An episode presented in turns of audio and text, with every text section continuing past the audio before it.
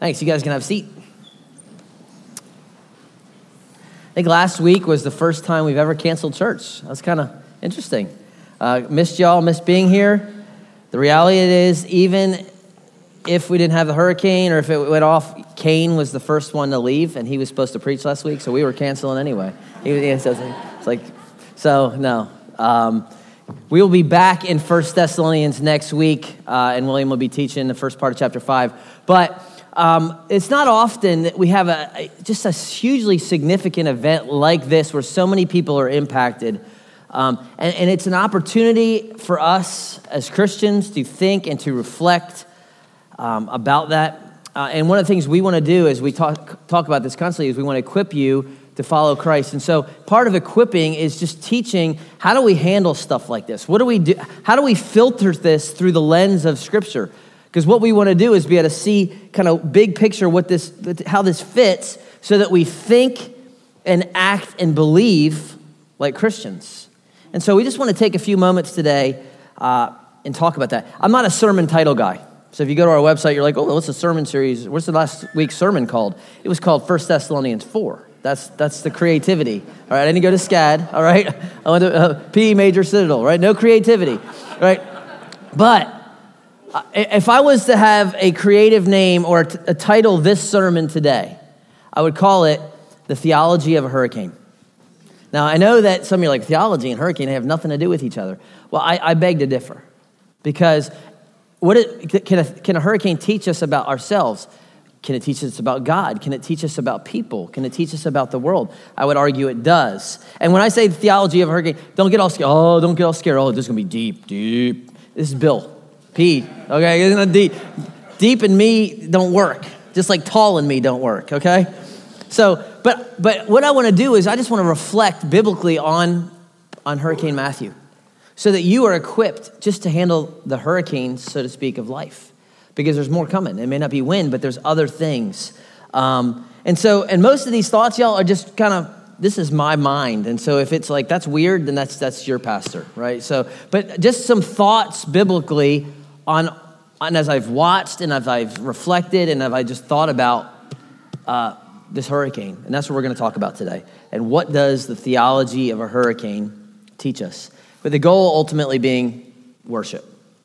I mean, we we actually are going to extend, I'm trying to try to get this done quickly so we can kind of move to a time of worship again. We've actually added an extra song just so the people of God can worship together. And we're going to sing songs about God's goodness and his faithfulness and his greatness. And that's what we wanted to do today. That was the biggest thing we wanted to do.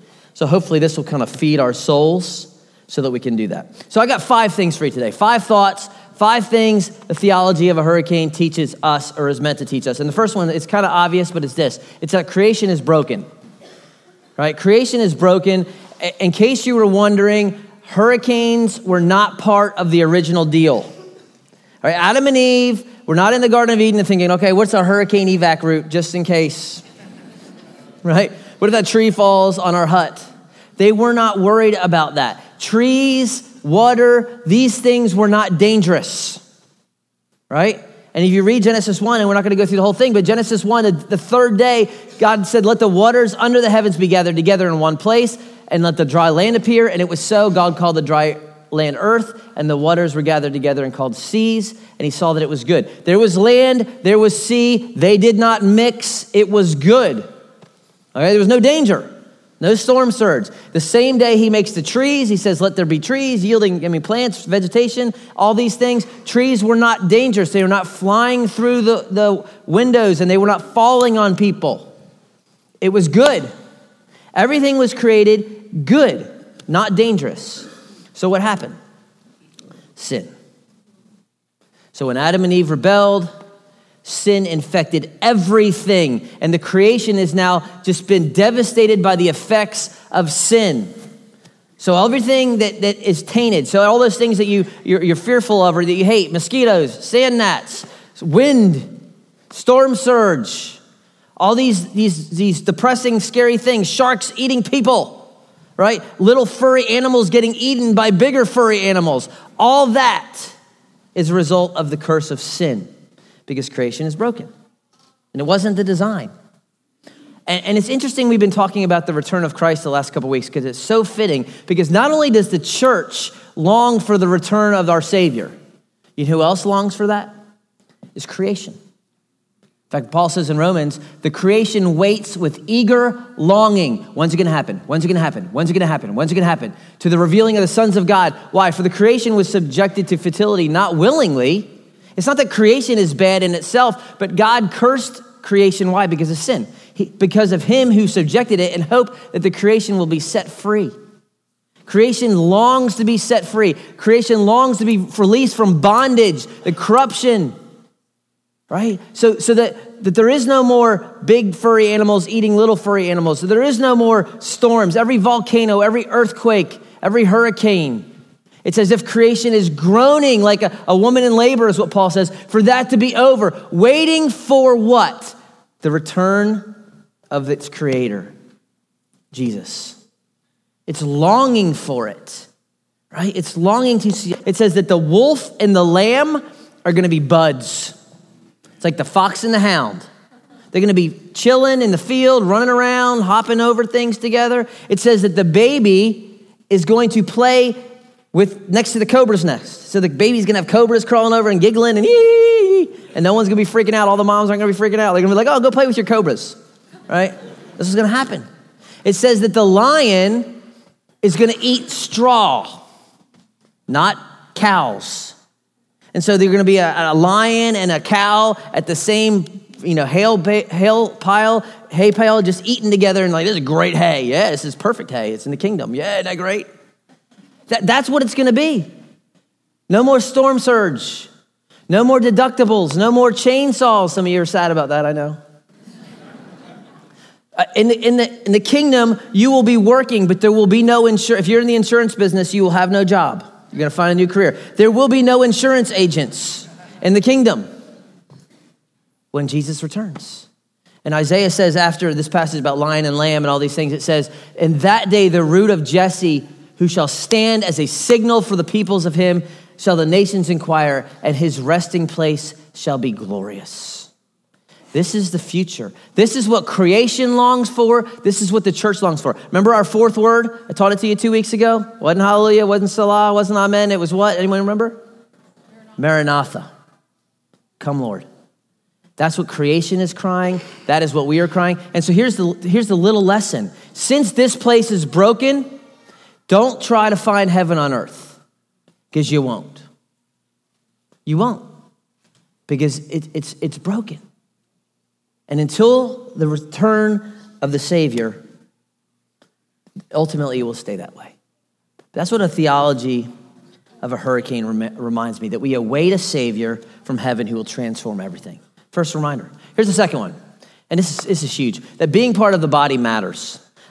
I don't even have time to go into all the stories I've heard of awesome things happen. I mean, we get, we've been getting emails and calls from community group leaders. Hey, this person in our community group lost a house. This is what's going on. We, they're staying with us. We've raised up money. We're doing this. I mean, it's been, it's just overwhelming. Hey, opening how, hey, if anyone needs to stay at our house, we got folks from out of town coming in.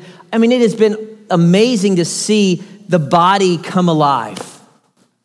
I mean, I mean, I know that part of it is that some of the men just wanted to use chainsaws. I get that. All right, they're like, come on, I want to serve Jesus, you know? But but it's been unbelievable to see the church be the church. I mean, people living in other people's houses, people staying and and and, and giving money and resources and sacrificing and feeding. It's yeah, you know, we sent a blast email, out, hey, come feed the neighborhood children and help them do some crafts and stuff, and like psh, all these people show up. It's amazing. That, that is exactly what the body is supposed to do. And I'm, I'm so proud of us as a church, not in a, in a sinful way, but just seeing so many of you just step up. Calling, hey, where do I need to go? Anyone need anything? Anyone? And we had so many people calling that we were like, just just go into your neighborhoods because no one's called us and told us any need. So just go. Kind of, and so you have. And so half of you have been walking around your neighborhoods and cleaning up yards of people. And it, the body is being the body, right? And some of you, you stayed behind. I'm not sure why. I think it's because you're rebellious, because the government said to leave, and so you said, I'm staying. Whatever reason you have. It was pretty cool to find you five or six rebels driving around. Hey, where's your house? I got my chainsaw. I'm screaming Wolverine out the window at the cops. And checking on houses. I mean, we had guys, hey, where do you live? Oh, cool. They just loved it. Just people serving the body. This is Acts two. And it's it's this made me proud of this church and make me love this church and see all you guys have done. But it also, it reminds me of this. Some of us, and this is this is more, this is my heart, this is where I am at. Some of us are real good about helping others. You're like, I got my chainsaw, I got my this, I'm gonna cook a meal, but you're not real good about receiving it. And so some of you are a little bit proud, like you got seven trees in your yard, and your wife's like, when are you gonna get our trees? Well, I'm out serving people. And you've taken care of everyone else's yard, but you really haven't asked anybody to help you, right? And and, and you need to understand that some of you, yes, it's great to help, but it's okay to ask for help too, right? It's it's actually a good thing. Uh, and so don't be so proud that you're like, well, I don't need anybody, but I'll help everybody. No, the body helps the body. And being part of the body matters, and being connected to the church matters. And it's been an exciting thing to see. And and the theology of a hurricane teaches me how important it is to be connected. And if you're not, I just encourage you somehow to get connected, and we'll help you any way we can. But it, it's huge. It's it's the way it's supposed to work. Third thing. Theology of hurricane teaches me what really matters. The reality is this. Most of us did not get a U-Haul and say, man, we got to get the antique tables, man. Oh, wait, got, honey, go, could you go get all the, the draperies and get all the uh, stuff out of the garage? And, and, and oh, don't forget my high school trophies. We got to put those in there. And not, not many people of you did that. What you did, you threw the dog in the car. You were tempted to leave the cat. uh, You, you got a family photo album. Some of you men grabbed a firearm or two, and you jumped in the minivan and you got out of Dodge, except for you few people that were like, Wolverines, right? Okay. But why did you do that? Because you intrinsically know what matters. People. Life. Right? Life. And what a hurricane reminds me of is, is what Scripture teaches over and over. Stuff is great. Look, God has given us stuff. He's given us houses and cars. Some of you given boats, so you got cabins. There's nothing wrong with having stuff. It's fine. It's good. Good gifts God gives. But stuff goes away. And a hurricane reminds us. And and sadly, some of us have lost stuff. And it's okay to, to be sad about that. And it's not, oh, you don't be so spiritual. Well, you know, I lost my house, but praise Jesus, I'm living in a tent out back. You don't have to be that way, okay? That's fake. You can be upset that your house is this. But understand, all our stuff is going away. It is. Right? And and what really matters in the end is those people you're sitting next to right now. All right, put your arm around them. You can do that. This is church. I mean, it's hot. You're like, it's, I'm sweating. There you go. There you go. See, look at that. Love, love, right? Those people, you guys, okay, enough of that loving. The power's been on back on for a while, okay? Those people are what matter. And the reality is this. There is thirty families in America that there's nobody to put an arm around right now. We have a family in Savannah, in Isle of Hope. One family lost their father. Some of you know the couple. And there is a thousand families in Haiti that they cannot put their arm around anybody. And so that puts things in perspective a little bit, right? It, it puts what Jesus taught over and over and over in the Gospels and what he modeled. Isn't it interesting that Jesus, the king of the world, king of the universe, when he comes to earth to teach and to model and ultimately to offer himself as a sacrifice for our sins, but he, what is his model of just life? He owns nothing. Not that stuff is bad because he gives stuff, but isn't it interesting that he doesn't have a home, he doesn't have a bed, he doesn't have a, a camel, he doesn't have anything. Why? Because he's trying to model and teach what he constantly said in Matthew six. Right? That that we are not to store up our treasure on in, on earth. Why? Because moth and rust and hurricane and wind and all these things get them. But lay up for your treasure, self's treasure in heaven where there's no hurricanes, where there's no wind damage, where there's no anything. Why? For your where your treasure is, there your heart be also. Right, this is the S in our specs, the stewardship piece, right? Where we talk about stewarding your resources and gifts for eternity. And Jesus was teaching that what, what matters ultimately is people. I, I went up to Greenville this week where my parents are and where my grandparents used to live. And, and I was thinking about my dad's parents. When I was a young kid, they, it, they're, the, he, my grandfather was larger than life, right? I go to their house. Their house seemed like the biggest house in the world. I go back now and it's like, oh, that's like twenty-two hundred square feet. But then it seemed so big. And this magnolia tree out front that I used to climb seemed so big, in their yard, which I used to play flashlight tag, seemed so big. And my grandfather, I thought he was the richest man in the world. He'd drive this big Lincoln Town Car, always black. I'd sit on the little seat, the little armrest, because back then you didn't have to have seatbelts before the nation wanted to steal all our joy and make rules, right? So I used to sit on the little armrest next to my grandfather, and we and he would take the entire family out to dinner. And it was he had five kids, and they had like a bunch of kids. There'd be like forty of us, and we'd go to Morrison's Cafe. And he, I thought he was so rich because he would pay for everybody. Right? He he had his own business. He had this warehouse. It was huge. I could ride. He had a uh, forklift. I drive the forklift. I mean, he it was just larger than life, this man. And I felt like, man, he can do everything. He, he's so wealthy. He could he could buy South Carolina, right? But I go up into Greenville this past week, and, and I saw probably six years ago now, my grandmother got Alzheimer's, and she went home to be with the Lord, and three years later, my grandfather, uh, he passed away, went to be with the Lord. But I went up, and this week, I went to, the, the, real quick, we were out at a restaurant, I said, I'm going to go swing by the gravesite. And so I went by the gravesite. Here, here it is. This is all that is left of a man that I thought was larger than life. That magnolia tree I used to climb, cut down. The house that he lived in for so long, that my dad grew up in many, many years, that, that I did flashlight tag and slept in every room on the floor, somebody else owns it, sold it. His business that he spent fifty plus years building, my uncle runs it. The, the lake house that was his is now all the uncles and the aunts. The big Lincoln is probably in some junkyard somewhere. The only thing that matters right now is where he put his faith, which he put his faith in Christ, him and my grandmother both. And then did he lay up treasure in heaven? Or did he here? All right? And, and what a theology of a hurricane reminds us is what really matters, because our days are like grass. We flourish in the field, and then and then the falls off, the wind blows, and it and it's gone. And all the only thing that matters now, y'all, is people.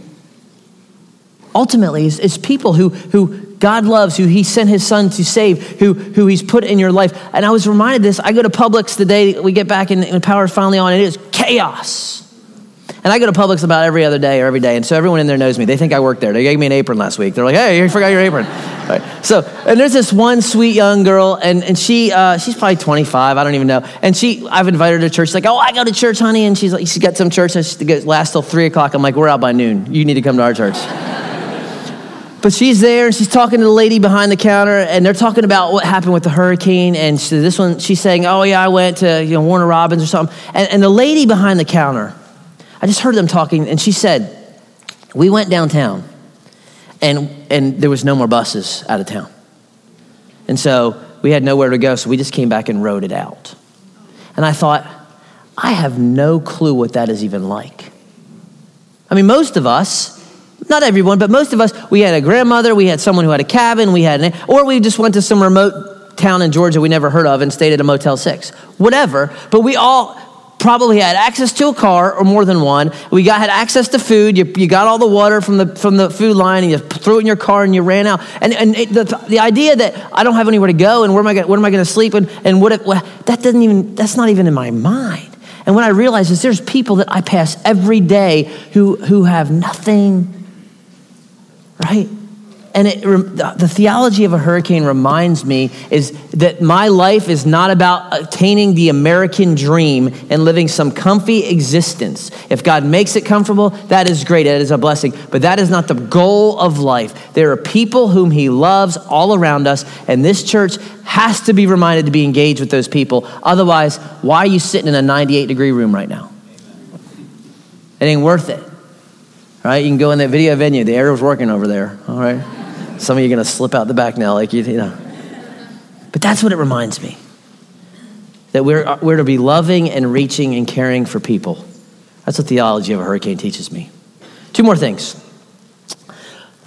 Number four, the theology of a hurricane gives me perspective on trials and suffering. What I learned about myself, and I'm just going to open open up, and you're going to be like, you're going to probably fire me afterwards, getting like that. Is a, he's a sinner, and I've been telling you that for ten years now. So, but I, what this teaches me is how fickle and how impatient I am when things don't go my way. Right? That, that's what I've discovered about myself. Not that my wife was like, I've been telling you that for eighteen years, but. I, I saw it firsthand in myself, because when we're when we're gone and we went up to Greenville, we're stuck watching the, the Weather Channel, and we're just praying that this thing moves east, right? Because they're talking, oh, the storm surge, you know, the Savannah's going to be underwater, you know, eighteen feet, all these things. And I'm thinking, my house is at like seventeen feet, and I do not have flood insurance. So, I, I mean, I'm concerned. So I'm praying, Lord, move it out east, move it out east. Like, send it to Wilmington. They always get hurricanes, right? You know, they're ready, you know. But I'm just praying. And finally, after the storm, we get the report, and I go home, and there's no water, and I'm thankful. I'm so thankful, right? But then it takes like six hours of being in the house, and I look out back, and I'm like, man, you know, I had these Leland Cypress, twenty-five foot Leland Cypress that kind of were the border between the house behind me, and, and they're all down now. And I'm kind of I'm kind of bummed, and I'm starting to feel sorry. Man, I don't want to see my neighbor's garage. He don't want, and now I can't walk around with no shirt on in the house because he's going to look in the back window. I told you. I, I mean, six hours earlier, I'm just thankful I have a house. Now I'm concerned about a tree. And then four hours later, I'm thinking, man, when's power going to come on? I'm bored. Thinking, they make this on P B S Masterpiece. This seems great, all candles and stuff. It ain't great. Can't read with it. Thinking Masterpiece is lying. But I mean, I'm twelve hours early. I'm thankful I have a house. I'm complaining. I mean, people three hours after the storm are calling us, or Georgia Power. When's the power coming back on? Are you kidding me? But that's, it's the nature of the impatience of the human heart. And our culture is so built on immediacy, it does not help anything. Everything's now. You don't have to wait for a pizza.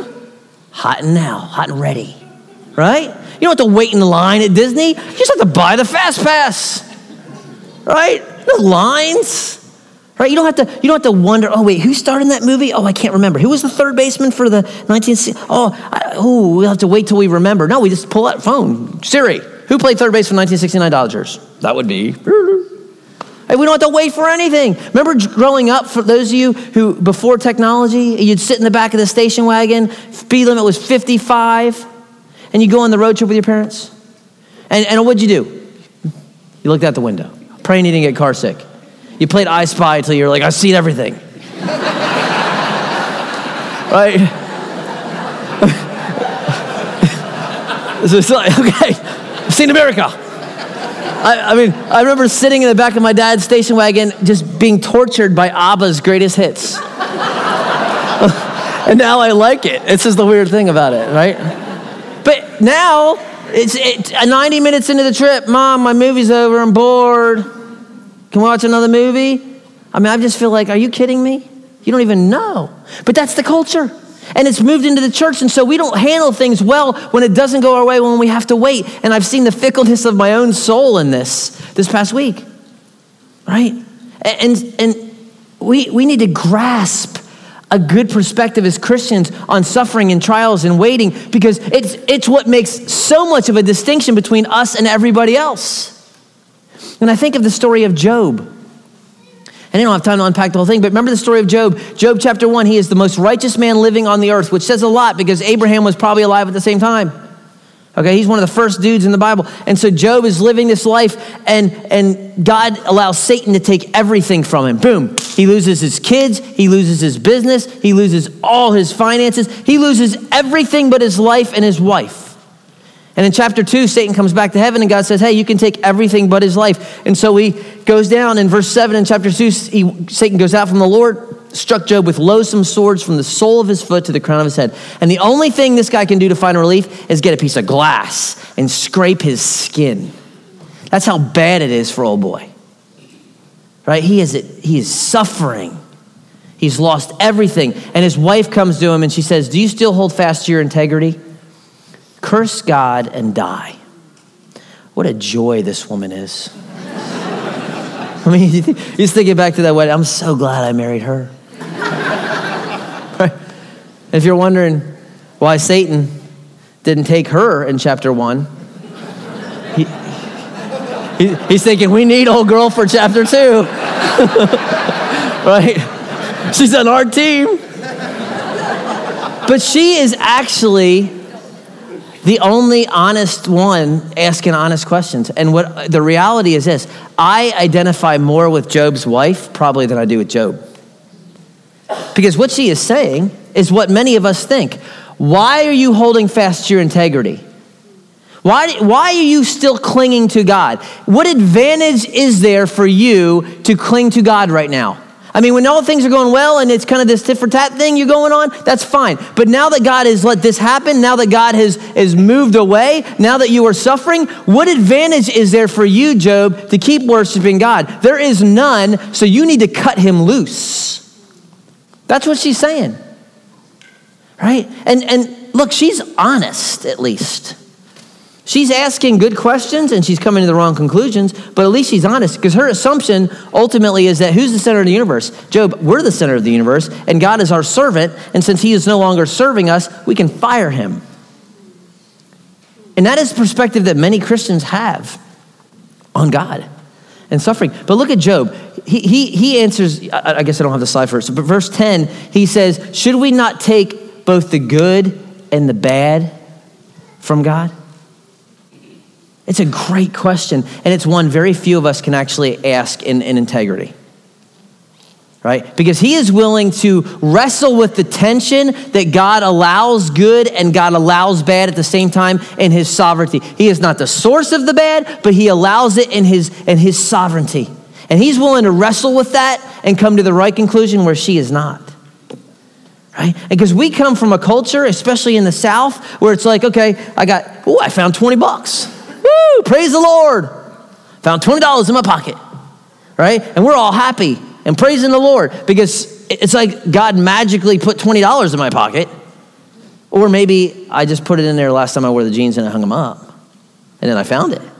But we're all, yeah, yeah, praise the Lord. But then I go get a parking ticket downtown, or then my water heater goes out, or then I get in a, a flat tire and then I'm all mad. You know, I'm excited over here and praising God for twenty bucks, but it's as if God, well, God couldn't be a part of that. I mean, that's, you know, no. Right? We only praise God for the good, but then when it's this, we're all mad and upset. That's where we live. That's where, that's where Job's wife lives. And we want to know all the why. Why did God? Why me? Why did my house lose the garage? I lose my garage and they didn't. Why, why did this happen and not them? And, and we're all why, why, why, why, why. And the reality is we do not get why most of the time. We just don't. But we do get the what. Here, here's what the what is when we face suffering and trial. And this is a hard truth, y'all. So I'm not saying this. And I say it knowing that many of you are in the middle of it. And not just hurricane. Before hurricane, you were going in.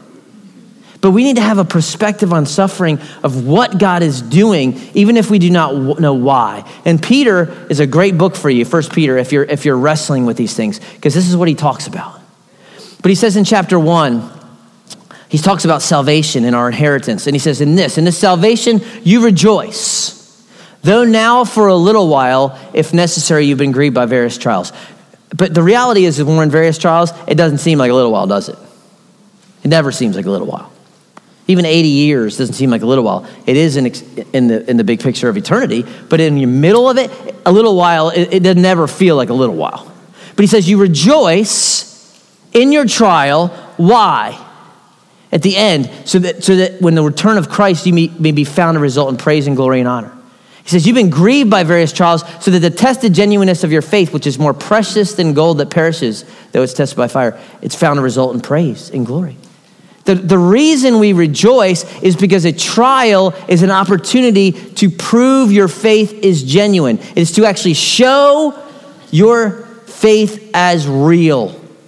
Showed who? Showed to your family, show to God, show to the angels, show to Satan, show to your friends, show to everybody. That you, when you rejoice in a, a waiting period, in a suffering period, in a trial, that you are showing the value of your faith. How valuable is it? More than gold. And here's the irony. Right? So we as people, we go and we dig in a mountain, or we go to a mine, or we you know, go dirt, dig in the dirt, and we find a rock. And we say, this rock is valuable. Right? This gold is valuable. Why do we say this is valuable? Well, because there's not a lot of it. Because it's scarce. Right? It's rare. So because it's rare, this is valuable, we decide, even though we just dug it out of the ground. And then what we go do is we throw that rock that we have said is valuable, and we put it in fire, and we melt it down so all the impurities and so all the bad stuff comes out, and then we make it more valuable, this thing that we got out of the dirt. We refine it, right? And we do it all the time. But what God is saying is, if you're going to do that to a rock that you decided was valuable, that doesn't really have any value, but you decided it was valuable, and you're gonna make it more valuable, and you're gonna do all these things to it, and, and you're gonna do that for a rock. Do you not think I am going to do that to your soul, which is truly valuable? Then I'm not gonna refine you, which will last forever. That gold is perishable. It will burn. It is nothing, but your soul will last. And so I'm gonna refine you through the fire of trial so that when I return, you are gonna get a reward that is better than a rock found in dirt. That is the what. And so if you find yourself in the midst of a trial, and maybe it's hurricane related, and maybe it is not. Maybe it is whatever struggle, I don't know. But the reason, I don't know why, and, and you know what? You're probably never gonna get why. And even if God did tell you why, you probably couldn't comprehend the why. It's like explaining geometry to a two-year-old. Here, this is a circumference, and they're not gonna get it. God is running the universe, and this piece fits with this and fits this and fits this over here that does all these things, and he, and, and you're, it's beyond you anyway. So even if he could tell you, you'd be like, whoa, I don't get that. So we don't get the why, but we do get the what, that God, in the midst of trial of his people, is purifying them for a reward that is huge when he returns. That's the why. I mean, that's the what. And that's where we need to come, when we don't see it. And I love Spurgeon here. He says, God is too good to be unkind. And he's too wise to be mistaken. And when you cannot trace his hand, you must trust his heart. And his heart is seen in his son, right? His heart is in his son. And this is what makes us distinct. And this is what a hurricane The theology of a hurricane reminds us, that it, it gives us a great opportunity to wait and struggle well in, in front of a world that does not, right? It's a big piece. Here's the last thing. Just reminds me of the awe and the power of God. And you could not look at that map and see that massive thing and just not be like, whoa, and see those winds that are out. I was amazed and reminded of how big God is and how small we are through this storm. I'm stuck watching the Weather Channel, and all I care about really is, where is the path of that storm going, right? I mean, and, and, you know, and here's what here's what their projections look like, right? They're like, okay, it could go here. Okay. You know, the, the, my favorite part is the little heart. I don't know who did that, but that's not good. Saw that on Instagram. That's, but isn't that the reality? They're like, well, now we're saying it's going to hit. And then two hours later, well, no, it's going to hit. No. At one point, it's going to hit a high tide. We're going to be spared. No, it's going to hit a low tide. And they'd have no clue. They have all the technology. They have planes flying through this thing, and they still don't even know where it is going. And even if they did, the only thing we can do is run. Except for you yelling Wolverines with your chainsaws. But that's all we can do, is run. And, and it, it just reminds me of how small and insignificant I am in my power. I mean, you go to the beach, you know the power of the beach. You've been at the beach before, and you know, you got your kids and they're out, you know, body surfing down at Tybee, and after like thirty seconds, they're fifty yards down the thing. You're like, come on back. Why? Because the undertow is so powerful, it just pulls them. That's one person versus like one section of the water.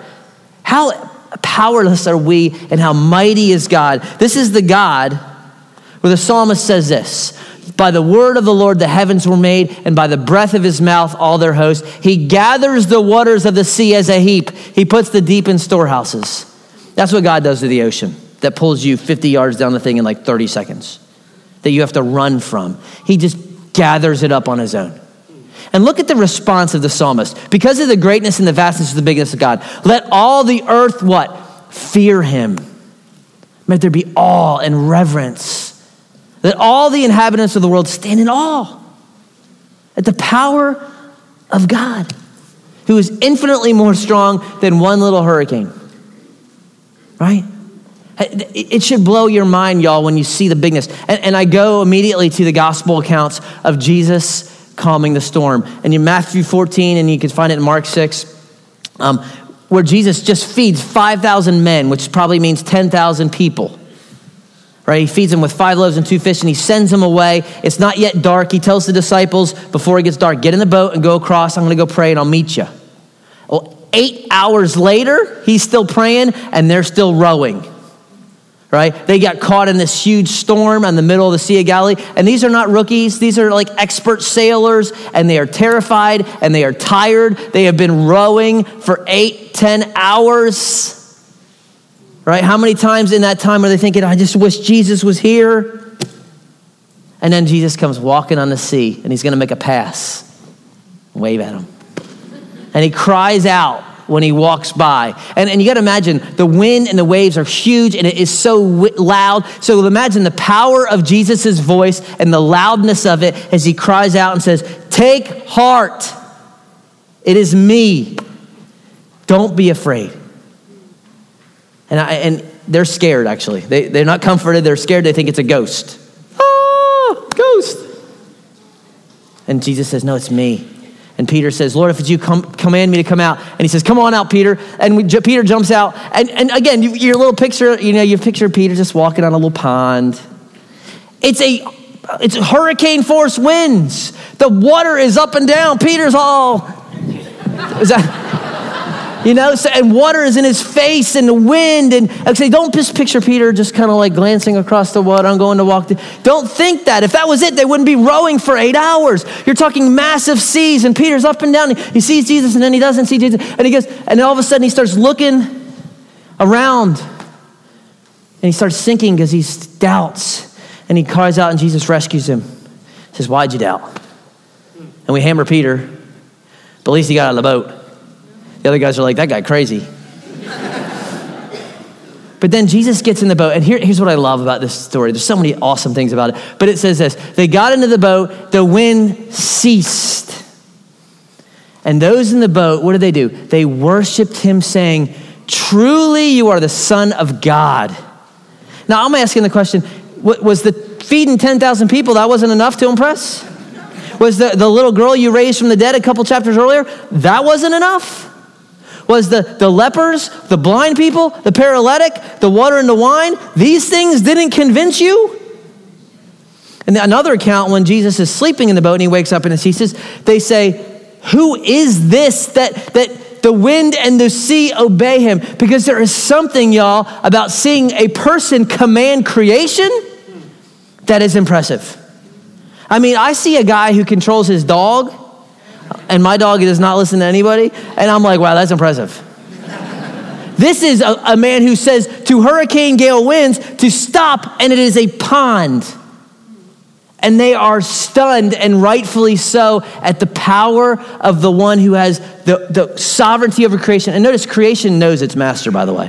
When the creator of the wind says stop, the wind stops. That is the power and the might of the Savior.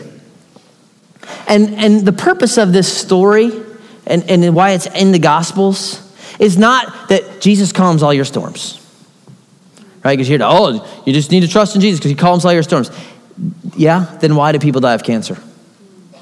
Then, then why does the garage get destroyed? Why is there a tree through this person's house? Why does this guy over here lose his job? It is not, the lesson is not that God, that he makes all your storms go away. This this prosperity gospel nonsense where I put give my life to Christ and I never have to worry about anything. I'll never have any doubts. I'll never have any worry. I'll never question what's going on. Well, then David is not a good Christian, and Jeremiah is not a good Christian, and, and John the Baptist wasn't a good Christian, and Abraham wasn't a good Christian, because all these guys doubted and had questions about what God was doing. Right? It, that is not the way it works. It is not that all your storms go away. Some of them do, and some of them rage on. The lesson is that your God, your Savior, your Messiah is not only sovereign over the storm, but he is there. So you don't need to be afraid. That's the lesson. That's why Jesus was going to pass by and say, do not worry, do not be afraid. That is the point, that he is there in the storm because he has ridden his own out. Right? He is, he has been crushed. The, the greatest tragedy of all humanity is that the innocent Son of God was crucified for you. And now it says he left an example to follow in his steps. Right? And so that is that is the point. And I love the end of the psalm I read earlier to you. Here's what it says at the end of this psalm after the, he holds the seas and all these things. It says, behold, the eye of the Lord is on those who fear him, on those whose hope is his steadfast love, that he may deliver their soul from death and keep them alive in the famine. Our soul waits for the Lord. He is our help and our shield, for our heart is glad in him because we trust in his holy name. Let your steadfast love, O Lord, be upon us, even as we hope. That's the church in the, mid, in the middle of a, of a hurricane. What Isaiah says, when you pass through the waters, I will be with you. When you walk through the fire, you will not be burned. Why? For I am the Lord your God, the Holy One of Israel, your Savior. That is the church's hope. That's where we go, right? That we have a mighty Savior who is more powerful than the storm. What a theology of a hurricane teaches me. Creation is broke, but he's going to fix it. Until he does, it's great to be part of the body when it functions like the body, right? That it teaches me what really matters is those people that God has put in your lives, and so you need to invest there and steward there what God has given you. It teaches me that our God, our Savior, is greater and more powerful than the storm, and so we as Christians need to have a great perspective on struggle and wrestling through it, right? That's what a theology of a hurricane teaches me. And so let's let's just worship. Let's spend some time worshiping. If you want to sit for the first song, that's fine. You want to stand, maybe you're hot. I guess the air went back off. Go figure. Um, but that's okay. Our God is still sovereign over the air conditioner going off, right? And so the balcony people, you are the extra spiritual people today. Usually you're the late people. Today you're the spiritual people, right? Because you're up in the heat. But we just want to have a time for you to worship. Your God is great. And he, it may not feel like it that right now, and I, I understand that. Didn't feel it like it for Job, but he says, blessed be the name of the Lord. And then in chapter two, when his wife's all encouraging him to die and everything, he says, you're speaking like a foolish woman. And in all these things, he says he did not sin with his lips. We just want to be worshipers. I want to encourage you to worship, and I just want to provide that opportunity. So you guys can stand if you want or sit. Let me pray, and we're just going to sing together as a church. Father, I pray right now that you would... Um, Just comfort the afflicted in the room, and just comfort those who are just wrestling with, with doubts and questions. Father, there's lots of needs, and I pray that, that they would be made known so that we as the body can help.